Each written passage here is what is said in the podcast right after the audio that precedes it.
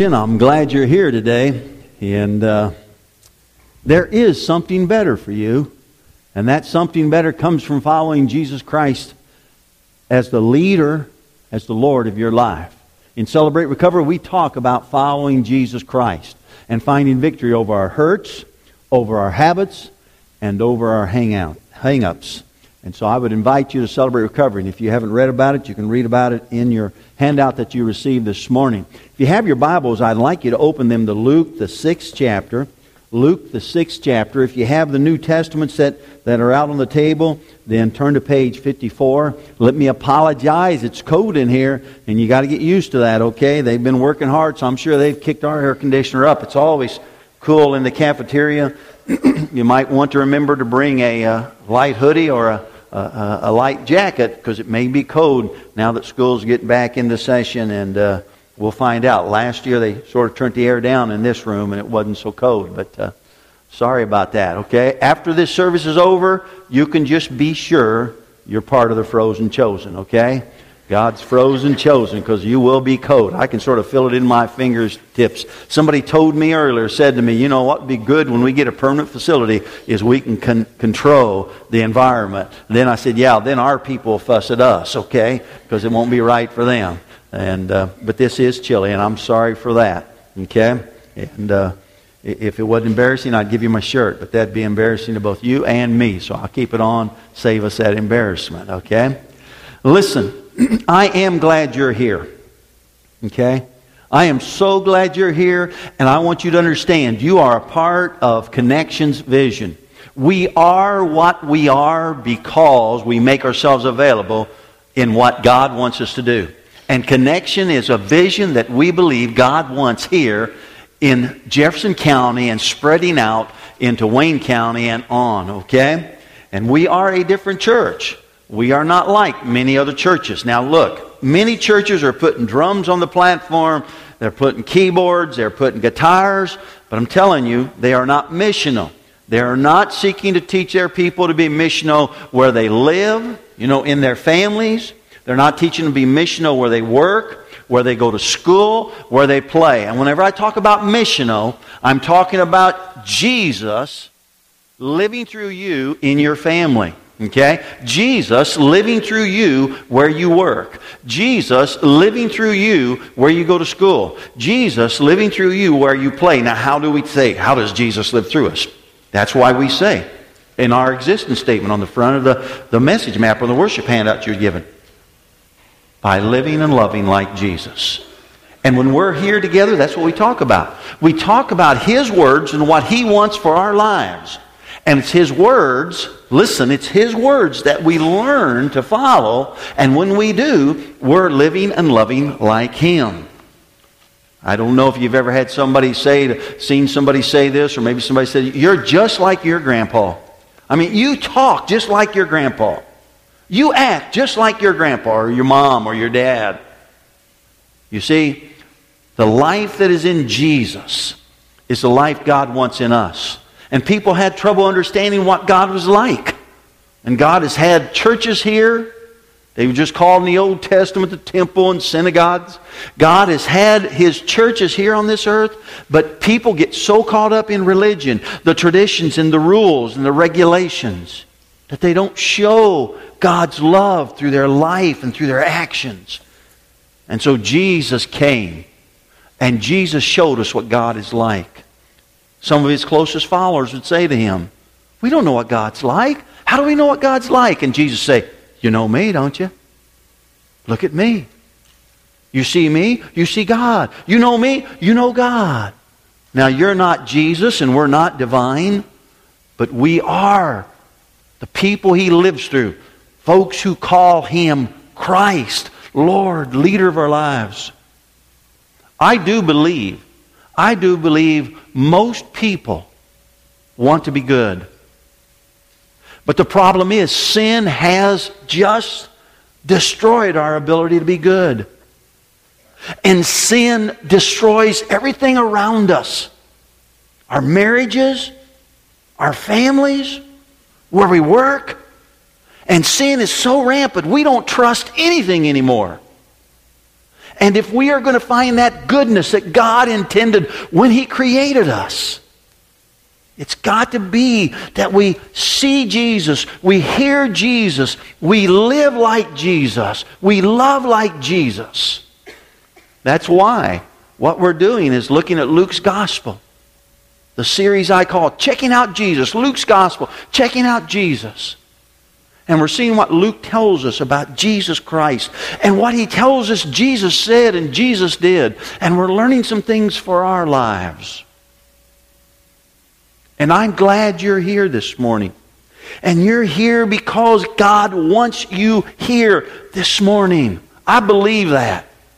I, I, was singing over there and I kept looking over the crowd. I was trying to see who is it God wants. In my prayer time, I was praying, God, bring those people who need to hear what's going to be said today. Because what's going to be said today are the words of Jesus. And I think they will revolutionize any life that will choose to live by them.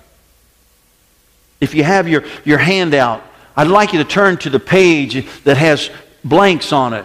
It's got the date, August the 5th, and it's, it's got our sermon notes. And I have that there so that you can write down, fill in some of these blanks, but that later you can look at the scripture that's listed there and you can maybe do a little devotion and think more serious about some of these things that Jesus is going to say and that we're going to learn this morning. And if you fill in your blanks, that you'll come to understand a little better. But look at the first blank. Before I even get started, I said, I believe you're here because God wants you here. Look what it says God loves you too much. Let's put it on the screen. God loves you too much. The first blank. God loves you too much. Let's, let's just, I'll give it to you. Maybe it's not there. God loves you too much to leave you alone. He cares about you. Now, I want to start with that because I want to say this God pursues you. He pursues you. He cares about you and He doesn't leave you alone. You've rejected Him in your past. You have turned from Him in your past. You have said no God, no Jesus, no church, no Bible, no prayer. And God still pursues you and He knocks on your life's door. He seeks to get you back where He can talk to you. And you're here this morning because God cares for you and He's pursuing you. And He's pursuing you because He wants to bring about a difference in your life.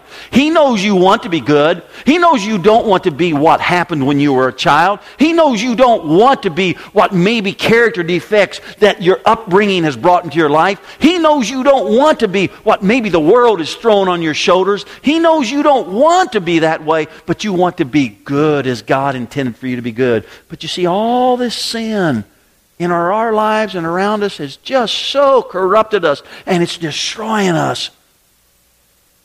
And God wants you. And He's pursuing you. And I'm telling you this morning, everything I say is just for you. I believe that. Now, last week in the sixth chapter of Luke, we looked at verse 27 and 28.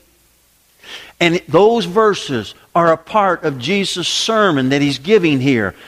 If you know anything about the Bible, you might have heard it referred to as the Sermon on the Mount. And Jesus said four things in verse 27 and 28. I listed them there in your message map. Just look at them. He said, Love your enemies, do good to those who hate you, Bless those who curse. And remember, I told you the Greek word means doom you. They just want to doom your success in whatever it is. And pray for those who hurt you. Now, listen. We sang a song. We sang a song that says, You make everything work for my good. And I'm going to tell you, some of you are saying when you sing it, but it doesn't work out for my good. You do those four things, and God will work for your good. Those are what Jesus tells us because he wants to bring transformation into our lives by changing the way our, we think. And this world doesn't say love your enemies. This world says hate your enemies. Jesus says love your enemies. This world doesn't say do good for people who hate you. This world says don't do good for people to hate you. But Jesus says do good to those who hate you. Bless those who curse you. Pray for those who hurt you in that song that we sang that said all things work together for good?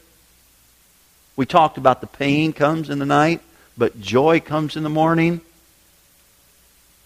That's more than just tonight and tomorrow. God knows the pain in your heart. He knows the pain in your mind. But if we listen to the words of Jesus, if we follow the words of Jesus, the joy comes in the morning. We don't have to stay like we are.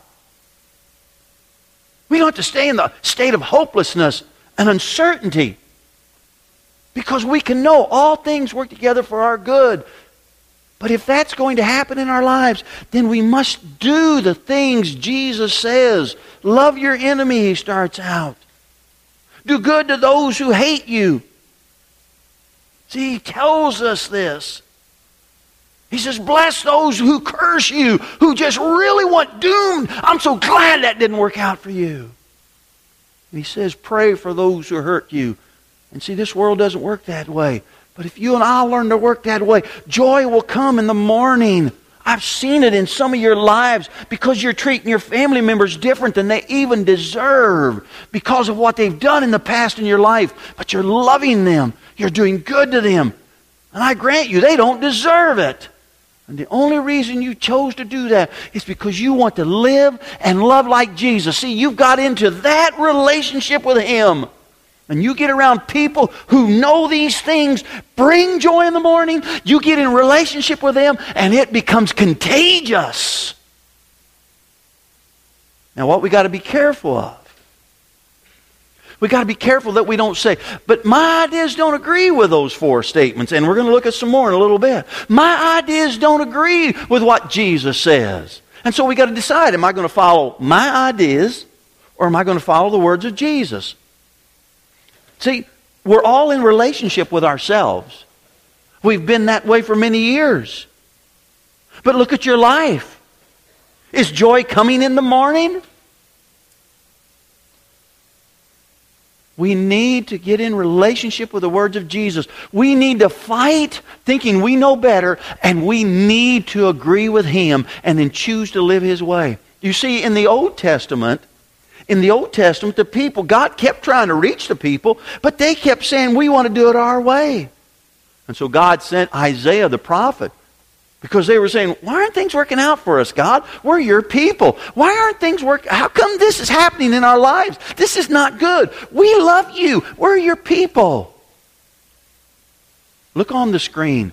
Look at Isaiah on the screen. Look what Isaiah said, verse 20, 21, and then I want to read verse 24. You've got it written on your worship handout. You can look at it later in your Bible, just for the sake of time. Look what I, God said to the people. He said, What sorrow for those who say that evil is good and good is evil, that dark is light and light is dark, that bitter is sweet and sweet is bitter. Now stop for a minute. Don't go on. You see, what he's saying is, you say, you say this what is good is really bad. You say, you say as humans, what is bad is really good. Now think about that. Love your enemy. But you say, that's bad. I'm not going to love my enemy. See, God is telling them, you say what God says is not good, and what God says is not good because it's your idea. You say, no, that's, that's good, or that's bad what God says. See, in the Old Testament, they had this problem, and God says, that just brings sorrow into your life. And that is what's happening in so many people's lives and families. Now he goes on. He says in 21, What sorrow to those who are wise in their own eyes and think themselves so clever. In other words, you're just convinced. Your way's the right way, God's way's the wrong way. Your ideas are the right way. God's ideas are the wrong way. Listen, you've lived for a few years. You've been around people. You know. And what sorrow is coming into your life. And then he says in 24, look at verse 24 on the screen. Therefore, just as, now this is the result of the kind of thinking that says, I know better than God. What God says is good. You know, God says, you know, you shouldn't be doing that stuff. And you say, I can do that stuff if I want to.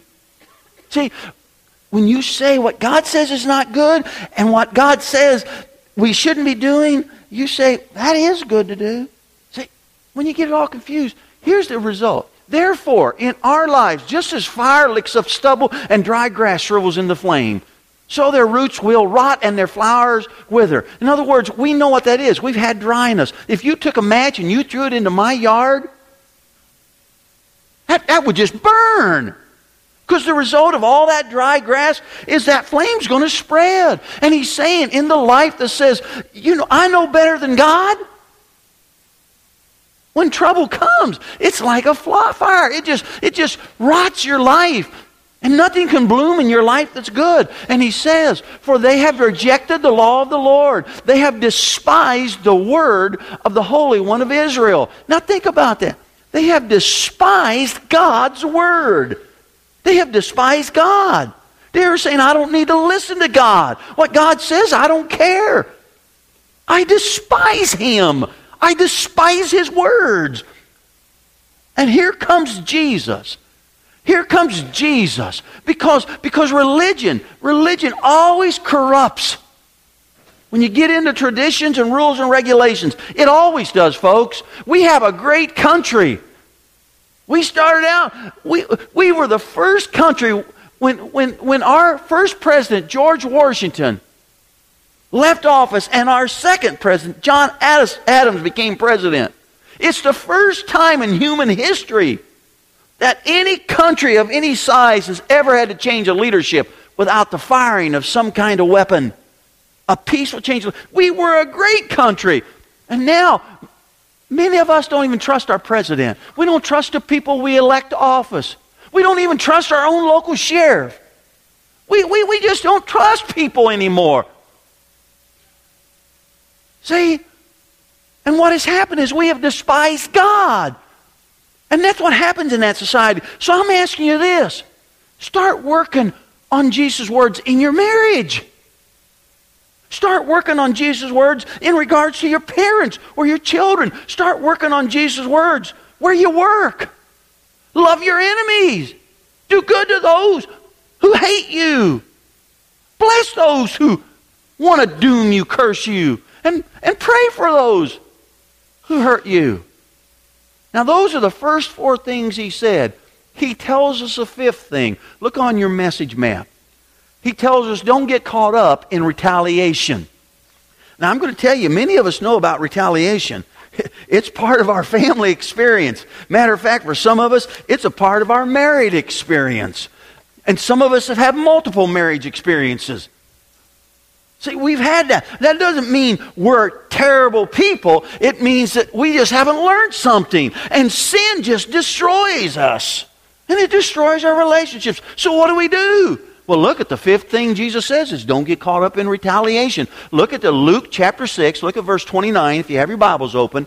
I'm reading now the New Living Translation. It'll be a little bit different than King James or if you read out the New International Version.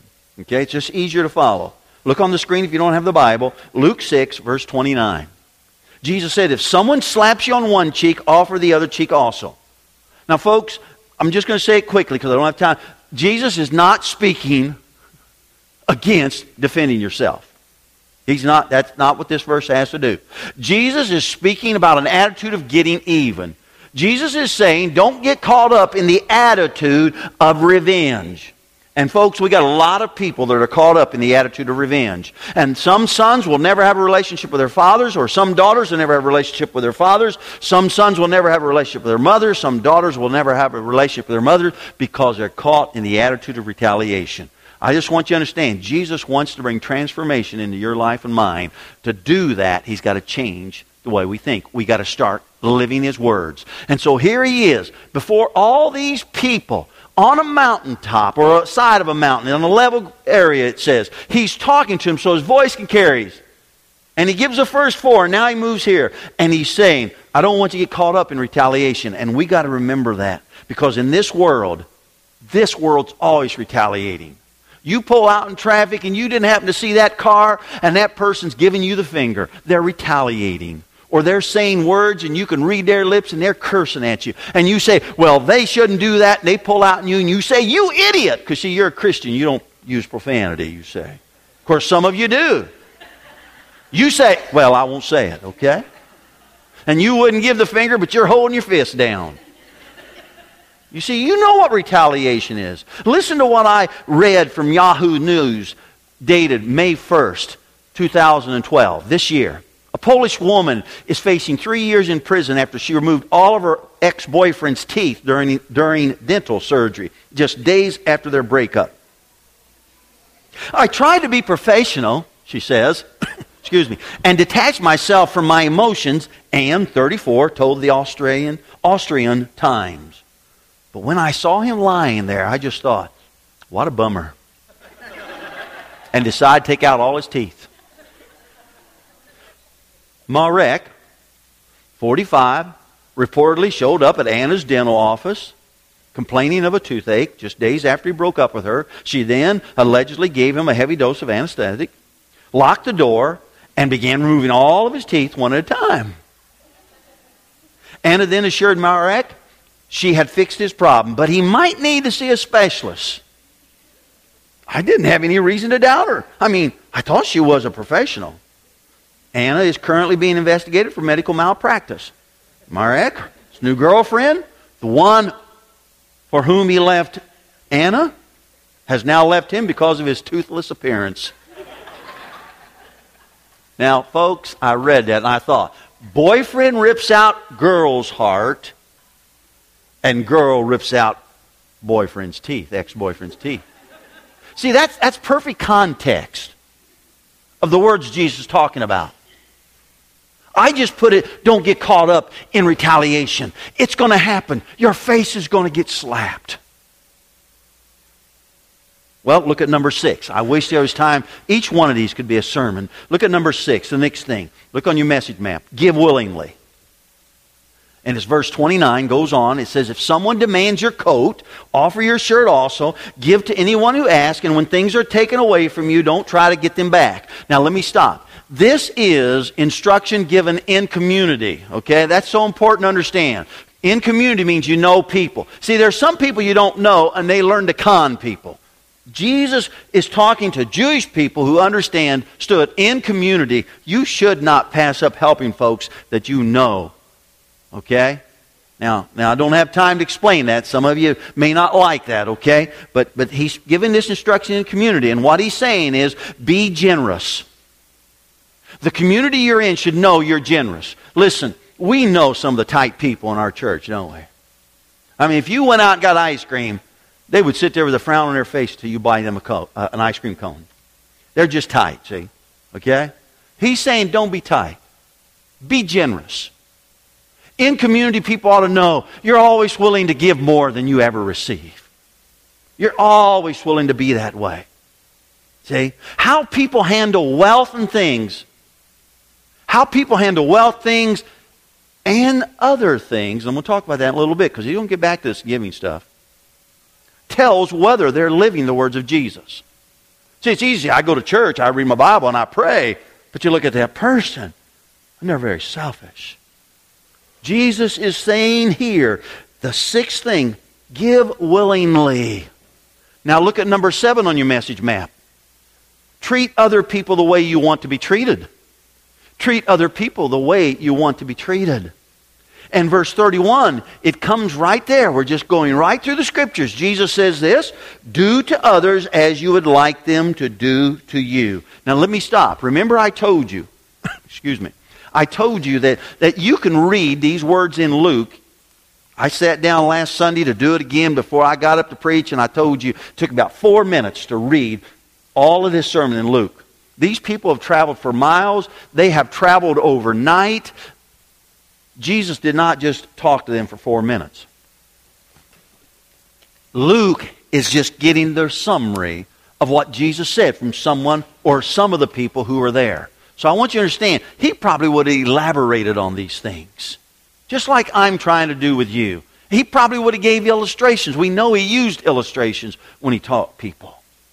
But here he says, do to others as you would like them to do to you. In other words, treat other people as you want to be treated. Look, if you made a mistake in the past and you're a parent, as the years go by, you hope your children will show you respect and look past those mistakes. Because every parent makes mistakes. I only know one perfect parent, and that is God. And we would want people to overlook our past mistakes if they're our children. See? We make mistakes. If you messed up, as time passed, you'd want people to be willing to forgive you. You understand what I'm saying? If, if, somewhere in your life your emotions got out of control and oh, you're ashamed of how you acted, you'd want people to be patient and understanding with you, wouldn't you? See, I could go on and give you illustration for illustration. What he's trying to say is understand how you'd want people to treat you, that's how you're to treat them. That's how you're to treat them. That's what he's trying to say. And, so that they would get the example, or they would get that understanding, he gives them an example. Look at the, the, the verse in verse 32. He says, here's, here's an example he gives. This is such an important thing. Treat other people as the way you want them to treat you. He says, if you love only those who love you, why should you get credit for that? For sinners love those who hate them. In other words, people of this world only love people who love them. People who listen to Jesus choose to love people who don't love them. Some of you got ex mates. They don't deserve anybody's love the way they treat you, except that you're going to live like Jesus. Some of you work with folks, they don't deserve your love, except you're going to choose to live Jesus' words with them. He gives him another example. This is such an important part of this sermon. Look, the second example, verse 33. And if you do good only to those who do good to you, why should you get any credit? Even sinners do that much. In other words, people of the world do good to those who do good to them. In other words, you're willing to pick up your neighbor's garbage in his yard if it happens when the garbage man goes by and some fills, falls on the ground because you see he picked up some of the garbage in your yard a few weeks ago that fell. But that neighbor who wouldn't pick up anybody's garbage and he lets his garbage come into your yard, no way you're ever going to do anything good for him. See, the world does good for those who do good. Jesus is saying people who listen to him will choose to do good to people who do not do good to them. This is revolutionary, folks. But I want you to understand if you will take a hold of his words and put them into your life, joy will come in the morning for you. And some of you know mornings aren't joyful anymore. Your future doesn't look that bright for you, not in relationships. And then he gives them a third example. Look what he says in 34. He says, And if you lend money only to those who can repay you, why should you get any credit? Even sinners will lend to other sinners for a full return. And all he's trying to say is people of the world, people of the world will not allow themselves to be taken advantage of. But people who listen to Jesus will always be open to be taken advantage of. Now, I want to tell you some things, but there's not time. He's not saying let people be irresponsible. But what he's trying to say is don't get that attitude that you have been conned so many times that you harden your heart to help people. Because people of the world, they have hardened their heart. But people listen to Jesus are to realize when they look at folks, how would I want to be treated? That's how I ought to treat them.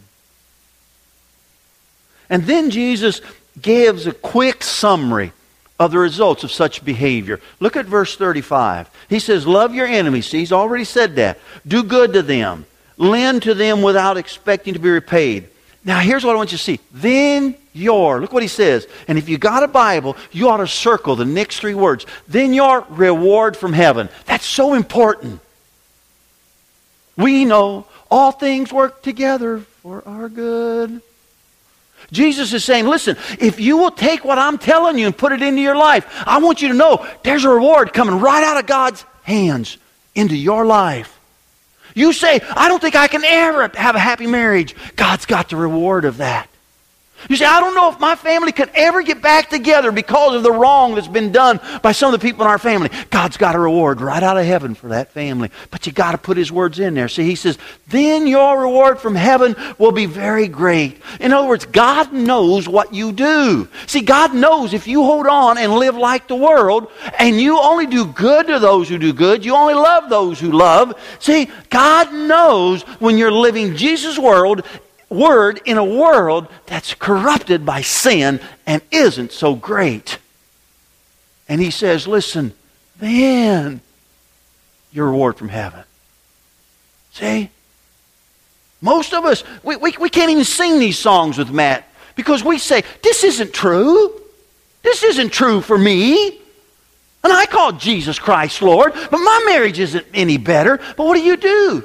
What do you do, lady, to your husband? So he's just acting like his dad did. Or what do you do to your wife, guy? She's acting just like her mom. They weren't taught any different. And Jesus says you, you love them even when you think they're your enemy. We can't go on like this. No, you shouldn't go on like that. You change. Yeah, but I want them to change. That's God's business. You're not the Holy Spirit of God. You're not the person that's changing people. You just become an example of God's changing you. See, that's what Jesus is trying to tell. God knows what you and I do. And some of us can't even feel any reward in our lives. We can't feel His closeness. We can't feel His blessing. We can't feel His leading because you see, we're always doing it our way. We despise His words. I don't want to hear what Jesus has to say. Now he goes on. He says, will be very great, and you will, look what he says, you will truly. Jesus saying, man, you will truly be acting as children of the Most High. In other words, God knows those who do what Jesus says are his children. Who is it? I mean, you're 70 years old, and you got to forgive somebody. Who is it? And you keep saying, I don't need to. Okay, you call good bad. God says it's good to forgive, and you say, No, I'm not going to forgive them. You know what they did to me? Doesn't make any difference. No, I don't know what they did to you, or maybe I do. I just know, are you a child of God? Then you are to do these things. You see, God knows. God knows. Now look, he goes on in verse 35 after he says, Children of the Most High, he says, For he, that's God, is kind to those who are unthankful, eh, are, yeah, unthankful and wicked. In other words, God always keeps trying to reach those people who are unthankful and wicked. They aren't good people. So he says, You must be compassionate just as your Father is compassionate. In other words, God doesn't give up on people. Don't you give up on people. God doesn't give up on people because they don't do it right. Don't you give up on people because they don't do it right. See, we'll, we'll, work, we'll work with small children on that, and we'll love them. We won't give up. But when they get older, some of us, we just give up. And when we marry them, we just give up. And where we work with them, we just give up on them. They'll never change. God says, be compassionate toward people.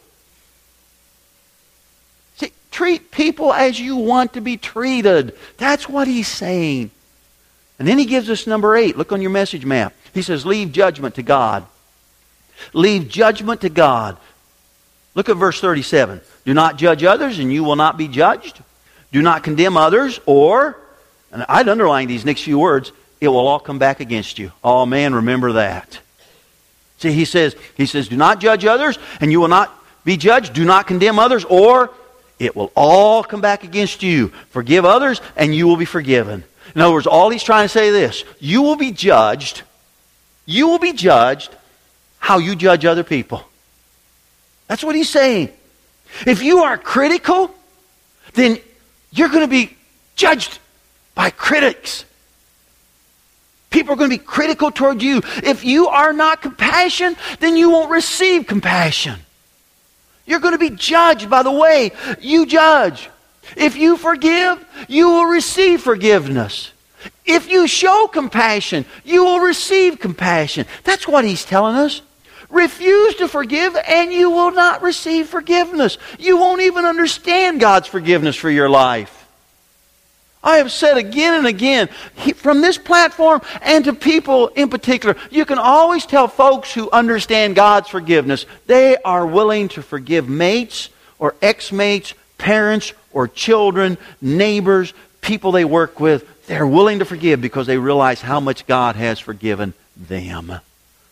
Forgiven people listen to Jesus and they forgive. See? Who is it that needs you to forgive them and not judge them? Who is it? Already God's putting that person's name in your mind. Then he gives us number nine. Look on your message map. Number nine. Look for opportunities to give. He's already said we should be we should give willingly. Now he says, look for opportunities to give. Because he says in verse 38, give and you will receive. Verse 38. Let's put it on the screen. Verse 38. Come on. He says, Give and you will receive. Your gift will return to you, look what he says, in full. Now here's the problem. Somebody says, But I don't have anything to give.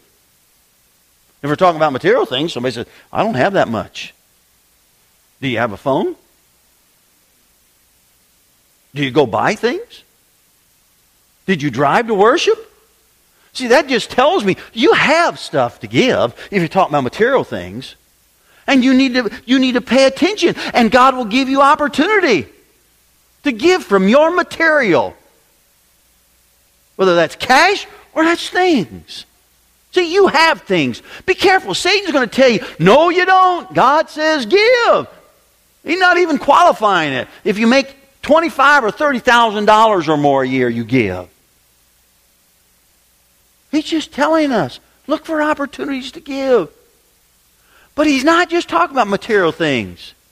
You see, if God has forgiven you, receive that forgiveness. Be joyful. But then what? Give forgiveness. Are you understanding that? If God has given you people to love you even when you do wrong, and we know connection is that kind of a church body. Oh, does that mean there's some people in here aren't that way? Sure. You know, there's some people in here, they probably sell you drugs. There's some people in here, they try to get you to do bad things. Good. We want those kinds of people to keep coming. And this is where we want folks who's got conflict with life. Okay? But you see, when God gives you a group of people who love you even when you do wrong, and guess what? Receive that love, but be willing to give that love to others who do wrong. You see, as a church, we tend to get so caught up that we say, unless those people change, we can't let them feel our love. And we need to let that love go forth. We need to give it. Jesus is trying to get us to understand. We who have received something, whether it's material or whether it's immaterial, whatever we received, we need to be willing to give from that. If you're around Laura and I, my wife over here, Laura and I, when we pray, we thank God constantly for the things He gives us. My children have heard this and hear it now, even. My grandchildren are growing up with that kind of prayer experience. We're thanking God. We're thanking God. We thank God for our house. And then you know what? Because He's given us our house, we try to open our house up for the joys of others. We thank God for our food. And you know what? My grandchildren has told us that. We give food. We try to always feed people. Not because they're needy, but because God's given to us. See, God has given us physical health. And so Laura and I, uh, we know we're not as healthy as we used to be, but we try to give from our health for others. I'm not trying to impact, I mean, make you think we're good guys. I'm just trying to say this. We thank God for what He gives us, and we look for opportunities to give from what He gives us. We thank God for the time we have together. And so we try to take our time and we make ourselves available for others. We don't say, God, thank you for my house, and then nobody ever gets to be in my house. We don't say, God, thank you for my food, and then we eat all our food and we never share it. We never say, God, thank you for our health, and then we're taking our health and going and doing things that, man, aren't we glad we're healthy we can do this? No, we want to give ourselves to others. And we don't say, thank you, God, for our time. Most people are saying, I don't have enough time. We're saying, God, thank you for our time. And we look when people need us, our time, we give it. And you, some of you know this well enough. You know I'm not making this up. And I'm not doing it to make some kind of boast. I'm saying that's what Jesus is trying to say. Look for that opportunity to give. Now look what he says. Look again at 38. Give and you will receive. That's a promise. That's a promise. You want your house to be better? You give your house. Somebody says, What do you mean better? You just give and you'll see. You want your life to be better? You give your life away. You keep stealing your life from what God wants you to do with it, your life's going to just crush in on you. See, this is a promise. He says, Give and you will receive. Your gift will return to you in full. Now, look, he describes it pressed down, shaken together to make room for more, running over, and poured into your lap. Now, let's see if I can explain that to you, okay? I love potato chips. And I love Lay's potato chips. And I love Lay's plain potato chips. And I tell you, I can eat a whole bag of Lay's potato chips, but I don't anymore. My mom used to buy crane potato chips. I don't know if you used to get them in Mount Vernon. We used to get them in Decatur when I was a kid.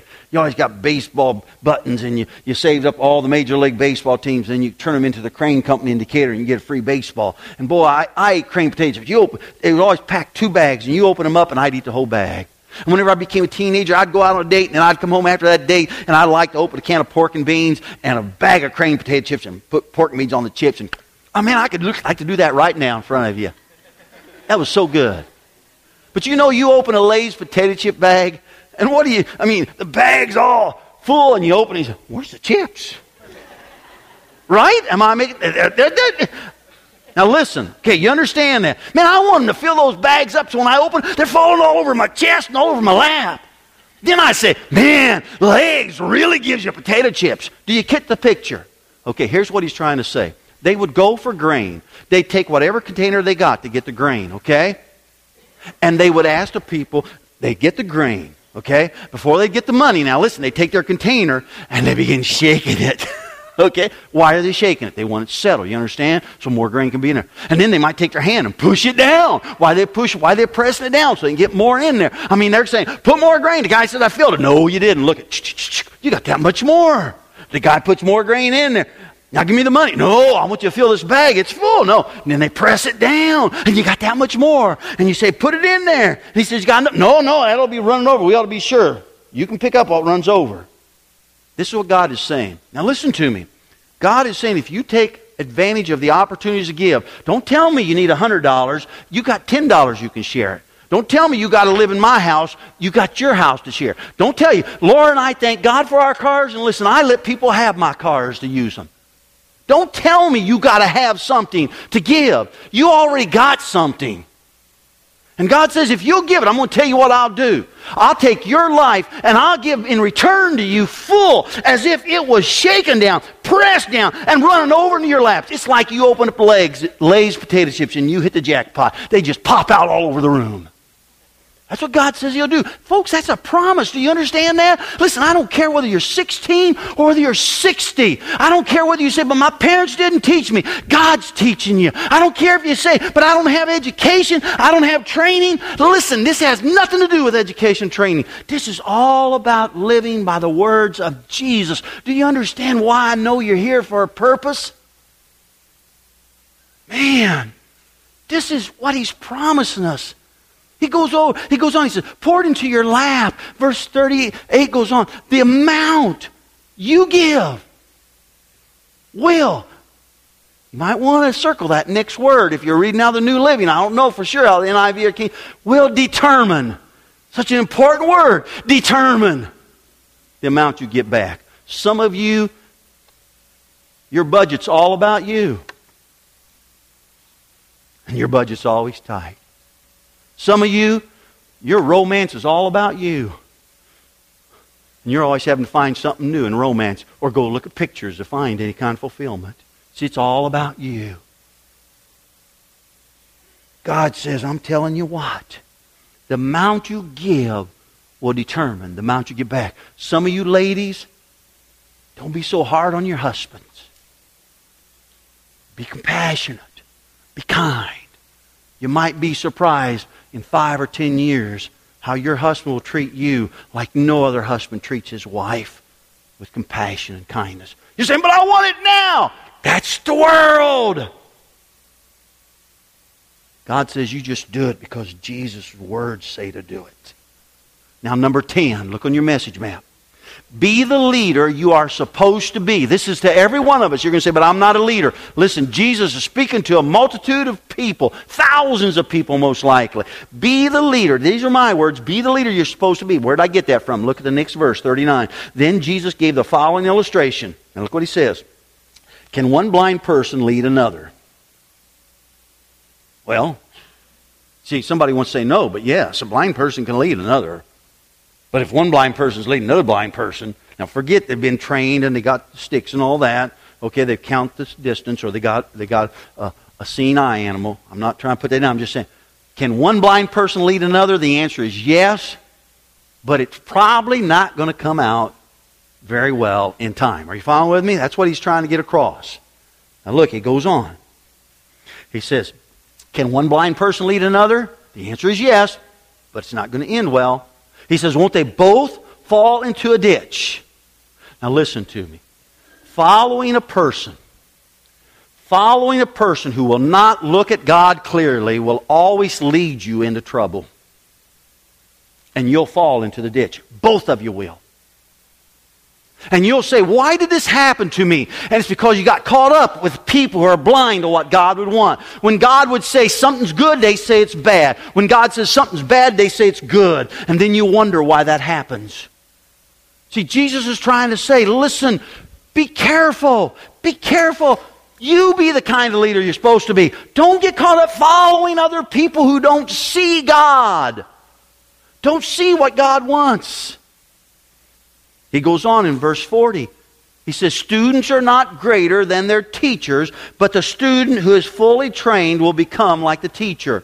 In other words, learn to do what the teacher is teaching you, and you can become a teacher.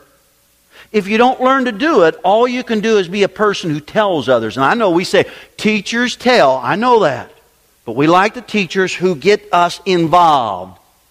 And he's saying if you learn to do what the teacher does, you'll be able to show people how to do it. If you never learn to do it, all you can do is talk about it. Listen, some of us are following blind people, and life is so uncertain. We're wondering what's going to happen to us because we chose to follow someone that wasn't concerned what God wanted. They somehow got us caught up, or we somehow got them caught up, and we both fell in, or all of us, however many might be, fell in a ditch, and now we're in some trouble. And boy, it's so uncertain up here and what's going to happen.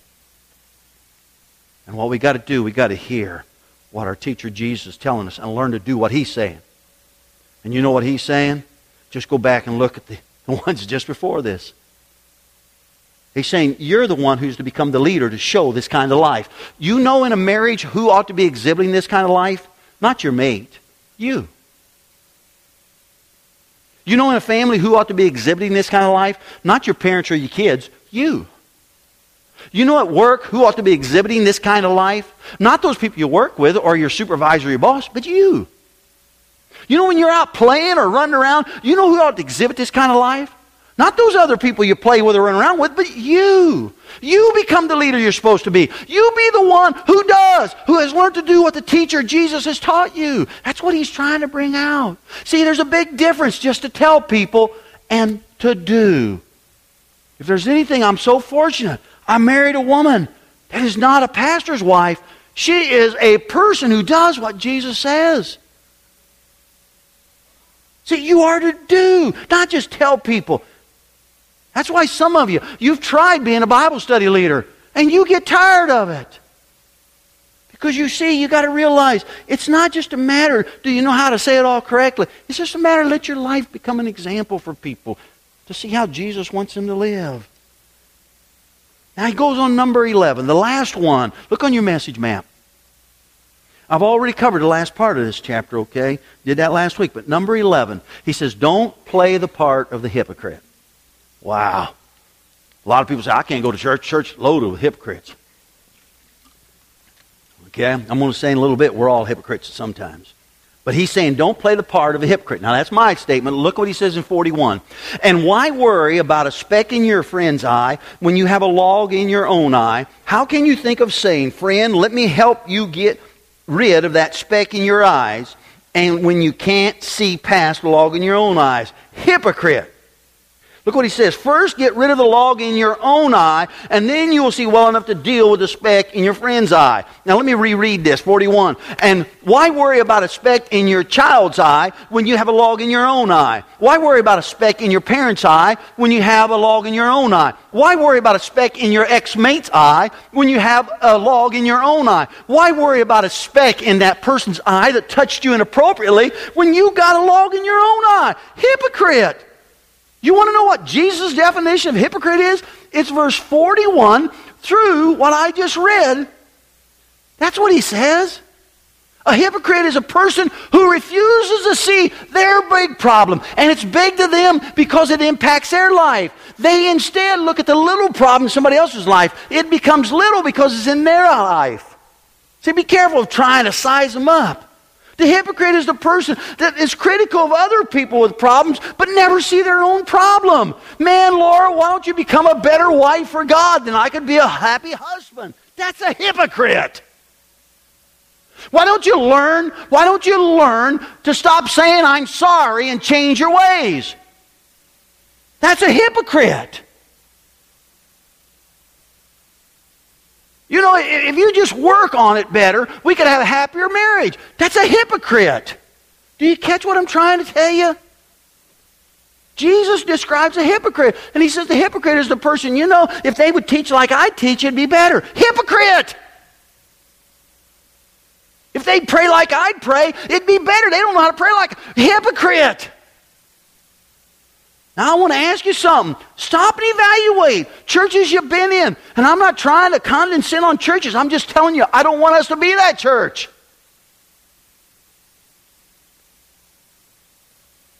See, we play the hypocrite. And he's saying, don't do that. Let me say this. At some point in all our lives, we are blind guides and we are hypocrites. You see, because we're sinful humans. At some point in our lives, I will refuse to do what God wants, and I'm a blind guide at that point. Let's hope it don't last long. Let's hope I got some of you that will encourage me. Let's hope whenever I open my Bible, I read something in the Spirit of God speaks to me. But all of us at some points are blind guides and hypocrites. But it means that we don't get caught up in that. At some point in time, we all are looking at others' shortcomings and glossing over our own shortcomings. At some point in life, we're looking at everybody else's sin and we're not looking at our own sin. But let's not get caught up in that. Now, how does he conclude this? Now, here's the conclusion. I'm going to tell you what my words are, and then I'm going to show you Jesus' words. This is his conclusion to everything he's saying about choosing how you're going to live. And I'm going to tell you, you live these things, they'll revolutionize your life. You live these things in years, maybe sooner, they'll change your family. They'll change your workplace. They'll change your friends. You live these words. Okay? But here's what he's saying be careful, be careful who you choose to be your friends. He's saying, be careful. Be careful what church you choose to attend. That's what he's saying. He's saying, be careful who you choose to marry. That's what he's saying. He's saying, be careful what you choose to watch, what you choose to listen to, what you choose to read. Be careful. Now, catch the context in all this. Blind guide's going to make you fall in ditches. He's saying, be careful. Be careful what blogs, what tweets, what Facebooking you do. You see, see, if you run with friends or you marry somebody, okay, you choose to marry somebody, you run with friends that are blind guides, you, you and hypocrites, you choose to marry somebody that's a blind guide and hypocrites. You, you, you, you choose a church full of blind guides and hypocrites. You get involved in reading and listening and looking at things that are blind guides and hypocrites. You, you, you start Facebooking with people who are blind guides and hypocrites, I'm going to tell you what, you're going to fall in a ditch. You're going to end up doing something that's going to hurt you. It's going to hurt you. And then you're going to say, Where were you, God? And God's going to say, Listen, Sunday morning, August the 5th, I was talking to you. Now you're saying, Boy, Mike, I think you just took over the sermon and left God out. Let's bring Jesus back in this. Look with me at verse 43. He says you need to watch the behavior of others. That's why I say you got to be careful the friends you choose. I'm not telling you don't hang out with people who need your help. You got to be careful the friends you choose. You got to be careful the ex-mates you choose. I mean ex-mate, the mate you choose. You got to be careful of the church you choose. You got to be careful what you watch, listen, or read. You got to be careful what technology you're getting involved in. Because you see, those are the areas I think that just sums up most of our lives. Now, why do I say? Look what he says. 43. A good tree can't produce bad fruit. This is his conclusion after talking about blind guides and hypocrites. A good tree can't produce bad fruit, and a bad tree can't produce good fruit. Now, now please, he's not talking about perfection. See, somebody who wants to say, nobody can live by Jesus' words, man, you got to be perfect. He's not talking about perfect. Okay? He's not talking about perfect trees. Look, an apple tree it might bear a bad apple. But you know what? Most of the time, they're good apples. You understand what I'm saying? Because don't try to don't try to discount his word because you're saying nobody can be perfect. He's just trying to say, look, you can see good trees. And you can see them because you know good fruit come from them. And so he says this.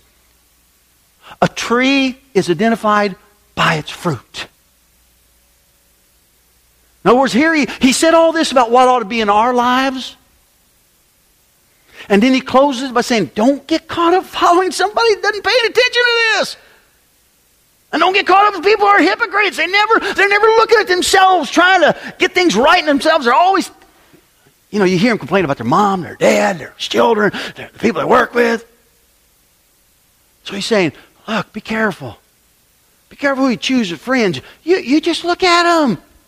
You can tell who they are by what's coming out of them. Be careful the person you're going to choose to say, I do to. You know what's coming out of them. You can look, they're like trees. Be careful of those things you get caught up with. In other words, look at how the behavior is. You can identify something by what comes from it.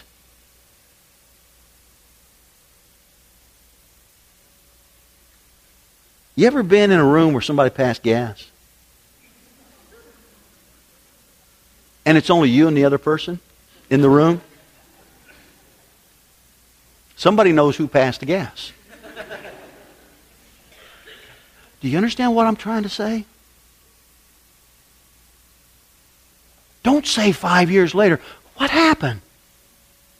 And if you're behind a blind guide, by all means, try to help them, but don't be following them anymore. Whatever that blind guide is, you're, somebody who says they're your friend, somebody who says they love you, somebody who says they want to marry you, somebody who says, come to my church, somebody who says, hey, you ought to read this, you ought to look at this, somebody who says, hey, why don't we Facebook? And boy, you read their Facebook and you know, that's garbage. Deface them, or whatever you do. and you say, but I don't know. Yeah, two people in a room, somebody passed gas. Everybody knows in that room. Okay? Don't mean to be crass, just trying to get it across. Look what he says, 44. Figs never grow on thorn bushes, nor grapes on bramble bushes. In other words, he's saying, listen, you're not going to find good fruit on bad bushes people must change if there's going to be good fruit. That's true for you and I, and that's for the people we choose to become very intimate with, spend our time with, give ourselves to. People who don't care about Jesus, look, at if you care about Jesus, just read those statements again. You got them there, listen to your message map. That is all about trying to reach out to people and let them feel the love of God.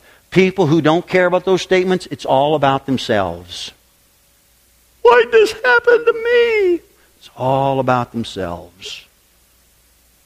He says in 45, a good person produces good things. Look what he says from the treasury of a good heart. That's a right way of thinking. Heart, heart is not, in both Old Testament and New Testament, heart is not the blood pumping chamber. The heart is that which you make your decisions with, your willpower. That's a simple definition, but that's the heart. So all he's saying is there, a good person produces good things from the treasury of their good heart. Right way of thinking. That's God's way of thinking. And an evil person produces evil things from the treasury of an evil heart. The wrong way of thinking. So what you say flows from what is in your heart. In other words, how you think. So you say, No, I'm going to hang out with these people. Listen, what's in your mind is I don't have to listen to God.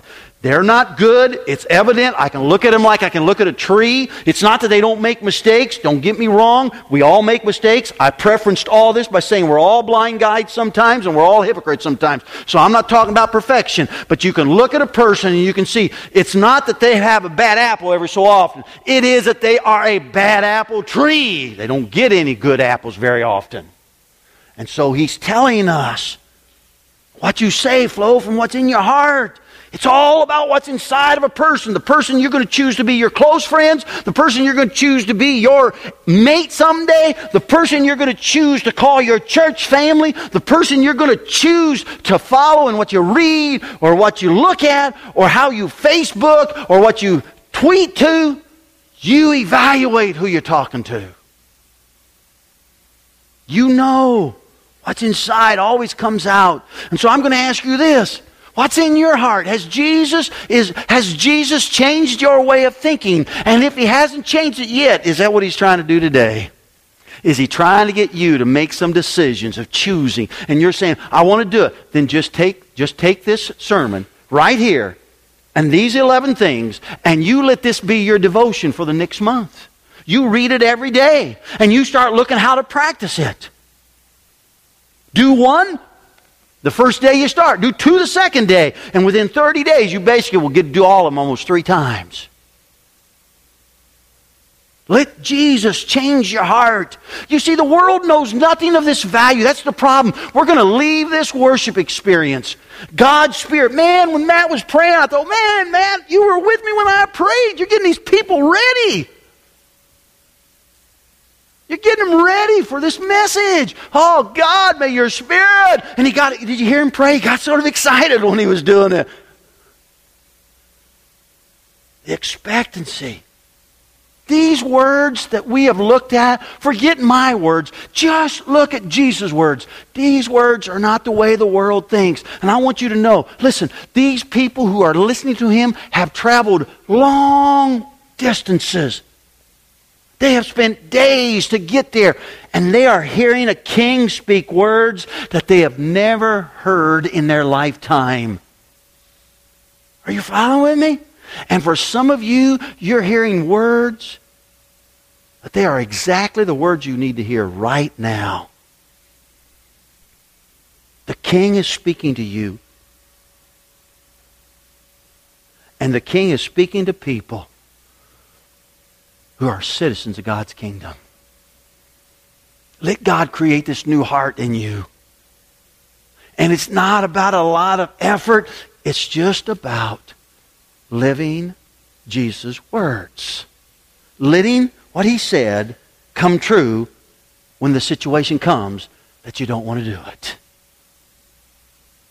And your actions will demonstrate that you're living and loving like Jesus. Are there any questions? Let's look at one.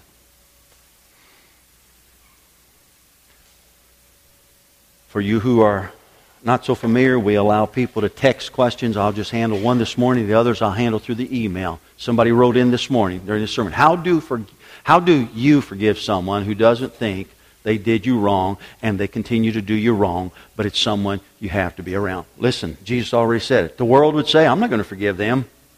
They don't deserve it. And Jesus said, So what credit does the world get in God's eyes? So, how do you forgive? You just do. You just do. You just do. If, if you need to talk more about that in that relationship, let's get together, drink a soda, just between you and I, and we'll talk about maybe some things you do, but you just forgive. You don't hold on to it. You don't hold on to it. It's making you bitter. It's making you ugly. It makes you look forward not being around not only that person, but when that person is around other people you ought to be around. You need to forgive. You need to forgive. You do. Let's bow together and then we're done. Father, thank you for this time. And thank you for Jesus. Oh, wow, God. Thank you that, that we're not blind, that we don't live as some religions would teach with no insight, but that, God, you give us insight. You let us see in a human form how you want us to live. And God, help us. Help us to live these words this week. No, God, help us to live these words today, especially. The words that our Lord has given to us. In the name of Christ Jesus, we pray. Amen.